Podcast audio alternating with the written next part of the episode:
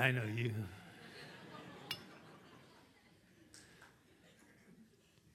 I know where you live.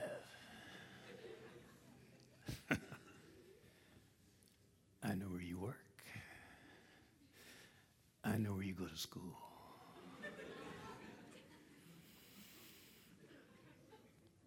I know a lot of you. I've been watching you.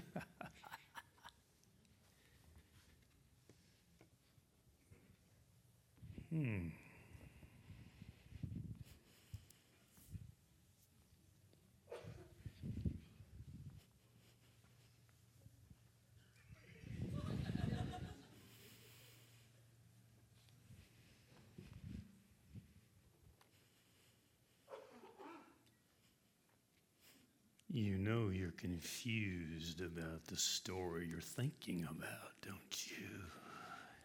No, I'm not. You are. Let me tell you the real story about what really happened. You can trust me.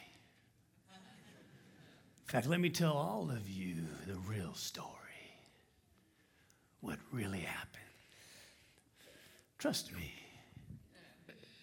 In fact, in order to do that, I need to take you back to the beginning. Because in the beginning, there were two amazing, glorious, majestic, splendorous beings God and yours truly. But I realized that only one of us could rule heaven and all the galaxies. So a battle broke out. It was a battle of galactic proportions.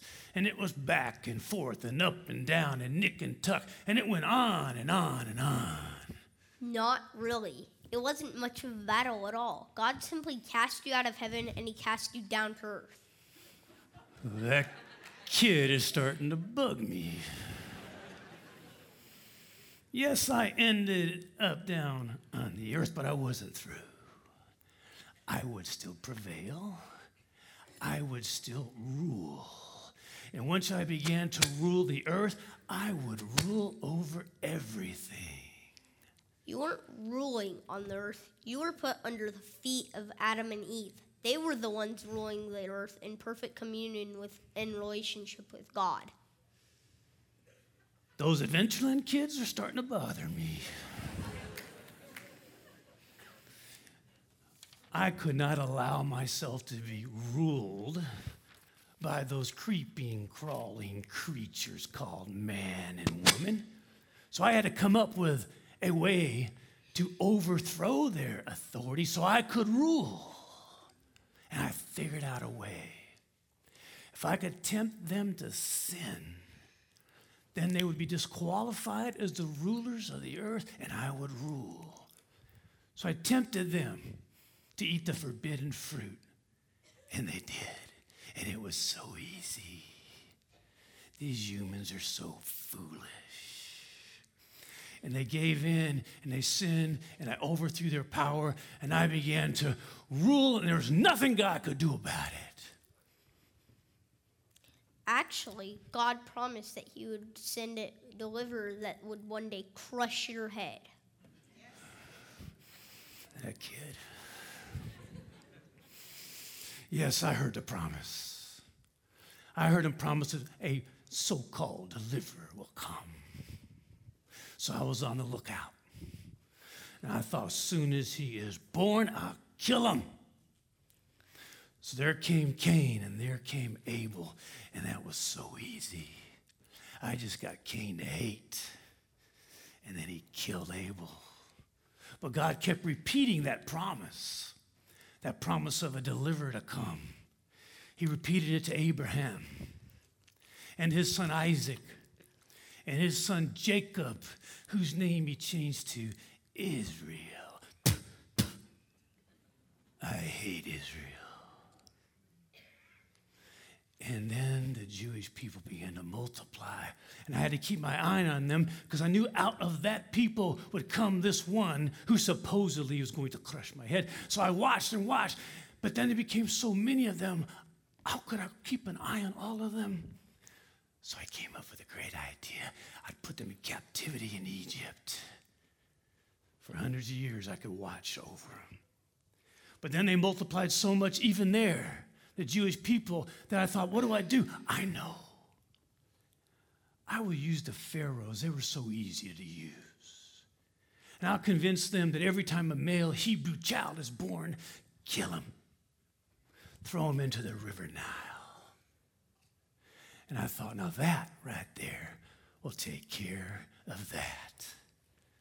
Not all of them. You let Moses slip through. Adventureland, kids. Okay, Moses slipped through.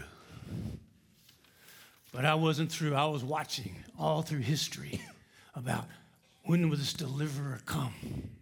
And I thought God might try to trick me. He might try to slip him by, kind of a stealth operation. So I was watching. And then I was amazed that when it happened, God just announced it. Angels announced it to shepherds on a hillside. The Savior of the world has been born. And then the Magi saw a star and believed these prophecies that were handed down all the way from days of Daniel, and they followed the star to worship the one they call the King of the Jews. Not only that, angels told, told Mary and Joseph that he's going to be born. So now I knew. I knew that was him. I knew that when he was born, that would be him, and I would just kill him.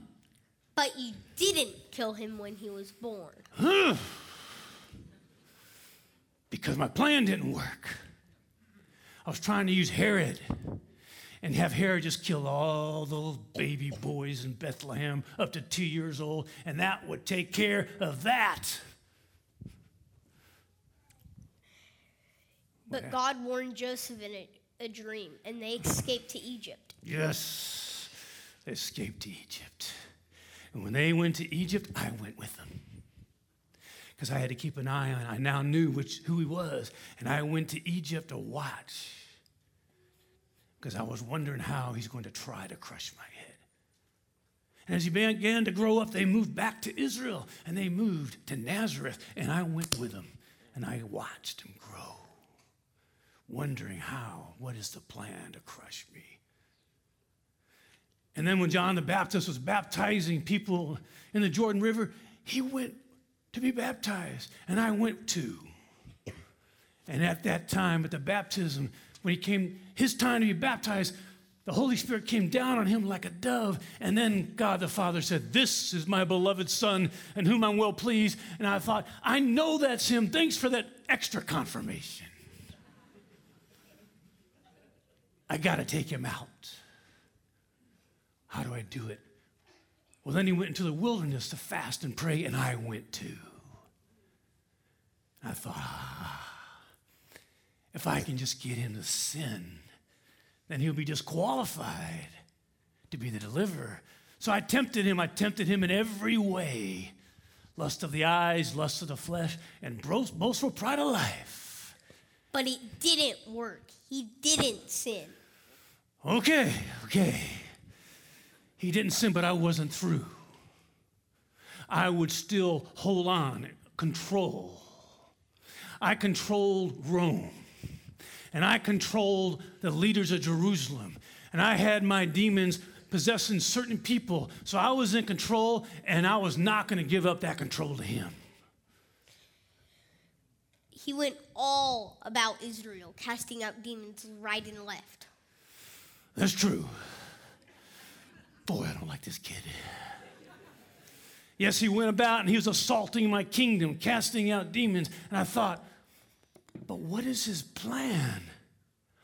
What is he going to do to try to crush me? I know he's assaulting my kingdom. How do I stop him? Maybe if I just kill him, that'll stop him. But how? That idea, I know. I'll use the Romans and I'll use the Jews, I'll use their laws and I'll have him crucified. And he was. And that is where you messed up. You thought killing him would end it, but killing him was just a fulfillment of the prophecy. Yes! It was. When he was hanging on that cross, I was wounding his heel, but he was crushing my head. And through that time, that was providing forgiveness of sins and also overthrowing my kingdom. You lost at the cross.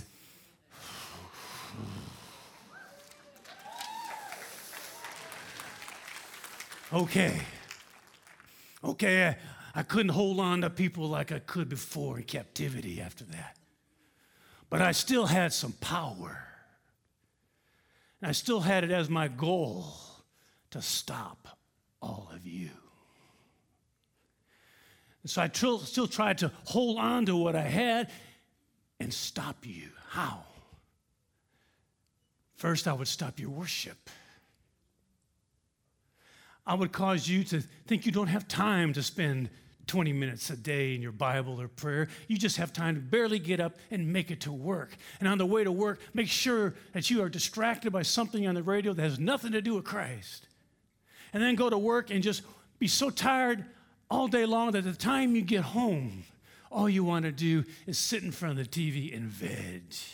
I love it. See, I know that it says if you draw near to God, He draws near to you. And I don't want you drawing near to God.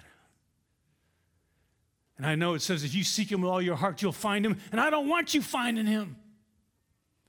So I work against your worship.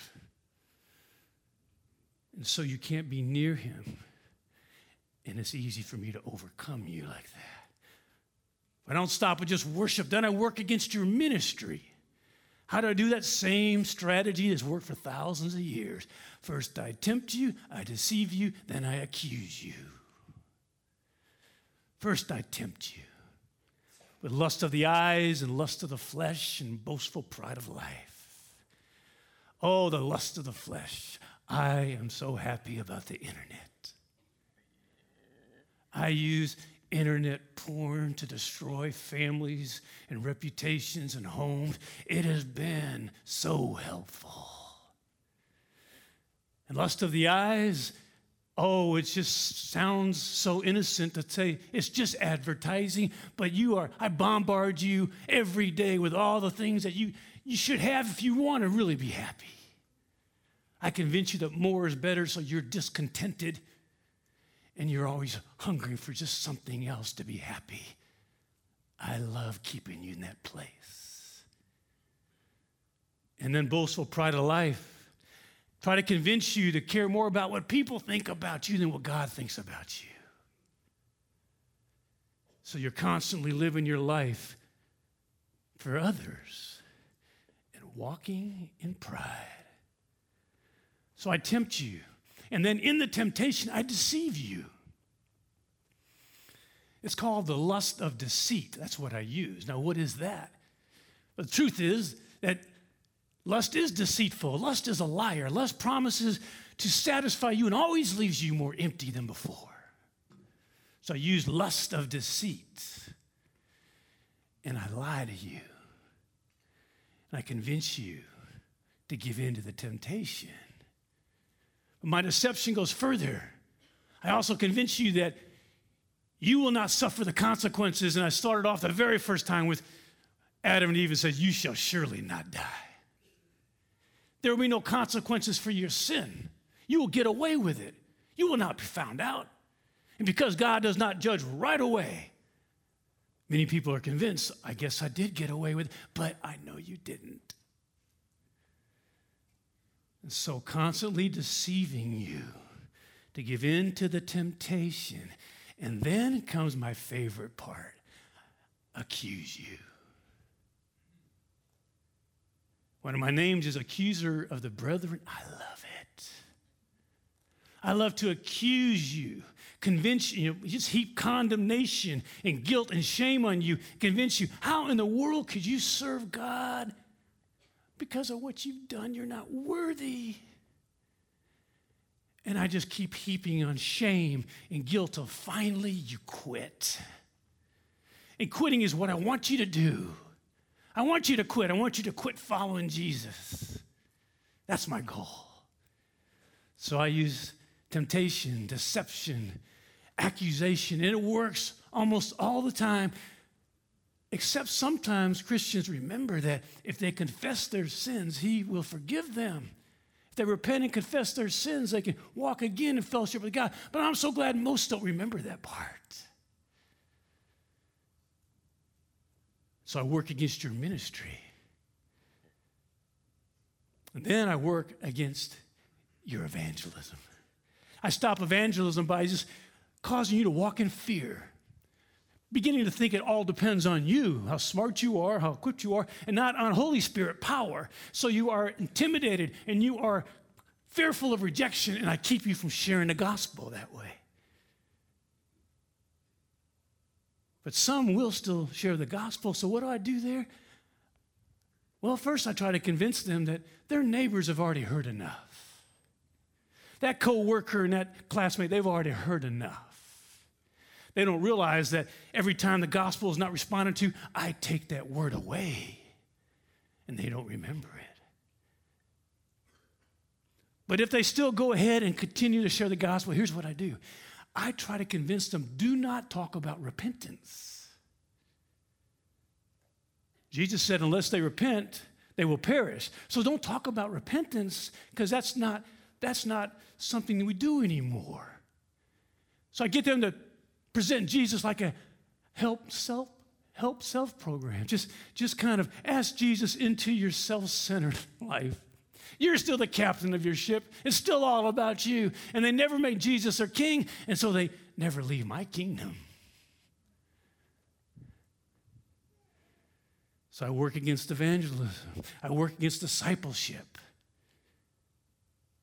Because I know that if people get the Word of God in their life, they'll be able to walk in power and walk in liberty, and I want them in bondage.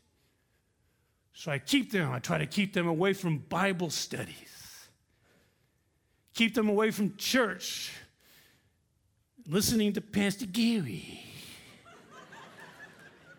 I hate that guy. Just keep them from anywhere they might get the word. And and I, even those kids in Adventureland, they get the word, it's hard for me to work against them. And then the youth group, the gym, Gates Youth Ministry. They get the word, and it's hard for me to stop them. Then the cornerstone.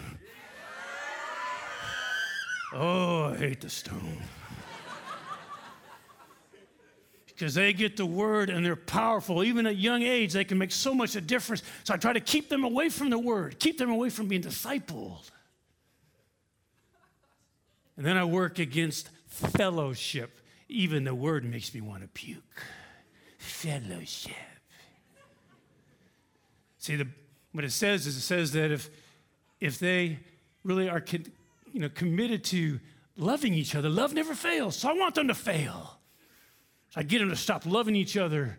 And Jesus said, A house divided will not stand. I don't want this house to stand, so I try to divide it. And I try to keep them away from life groups. My goal is to keep them away from small groups. My goal is to isolate them, and then I can take care of killing them spiritually all by themselves. Fellowship. So I work against your worship. I work against your ministry. I work against your evangelism. I work against your discipleship. I work against your fellowship. But I don't stop there. I work against missions. This has worked so well because there are people groups that I have had a grip on for thousands of years. No one's ever gone to share the gospel. And I want to keep them in my grip. So I convince churches you can't afford to send missions. In fact, you need to spend all your money on yourself building nicer and nicer and nicer big buildings. While these people stay in my grip. And this church here has done so much. But I'm glad that about half of you don't tithe. Because then you would double, maybe triple your missions effort. And I can't want that to happen. So I help give you excuses not to do it. I help you think, well, I, God understands my disobedience, I mean, predicament. so, for all of you that are in that predicament, thank you. Because I don't want the gospel going to those places where I still hold those people. So I work hard to stop it in every way. Stop missions. Finally, I work hard to stop that Grace House of Prayer.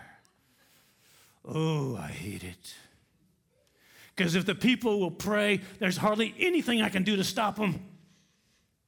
So I convince people you, you're too busy to go to the house of prayer. You're, it's too inconvenient, and it works so well.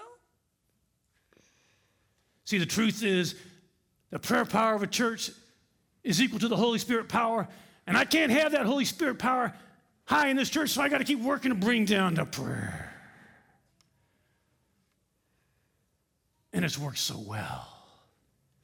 So, yes, I don't have all the power I used to have, but I'm still working hard to stop you and you and you, all of you, from taking from me and my kingdom. In fact, I just want to ask you one more question. Do you really believe that Jesus is coming back for you? Yes, he is coming back to fulfill the prophecy in fullness. He is coming back to finish you once and for all. He, your time is just about over. In fact, in Jesus' name, get out of my church. No!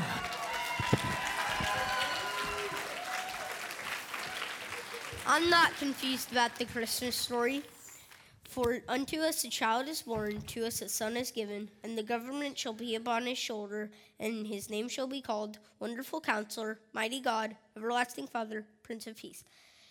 He became one of one of us so that we could become one with him.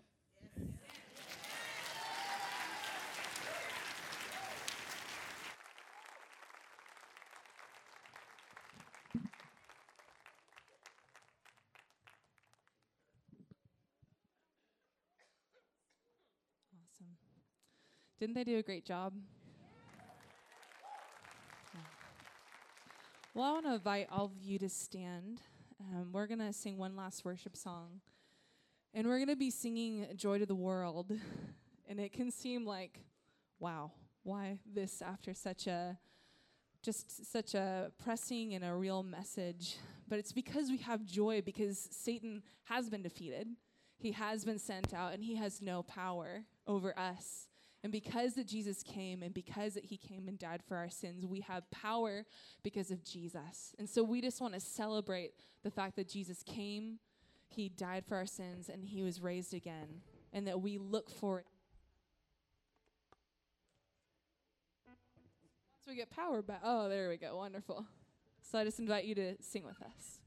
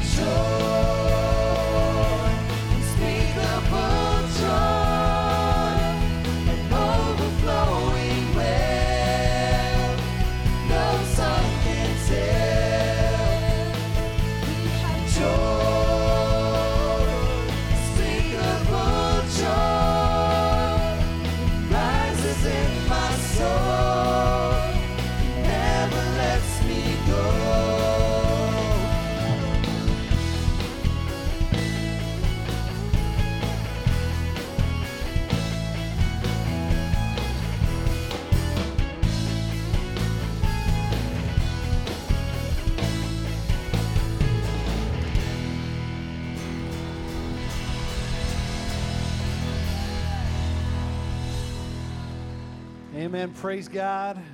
Aren't you glad that Jesus has won? Amen. Hallelujah. Lord, we thank you so much that you are the victor. Lord, we thank you that you have sent us the helper to live inside of us, the Holy Spirit. And Lord, this week as we celebrate Christmas, Lord, let us not be distracted by shopping and and and food and parties and things, but let our focus be on you and what you've done for us. And we rejoice, we celebrate you. In Jesus' name. And all God's people said, Amen. Amen. God bless you. You're dismissed.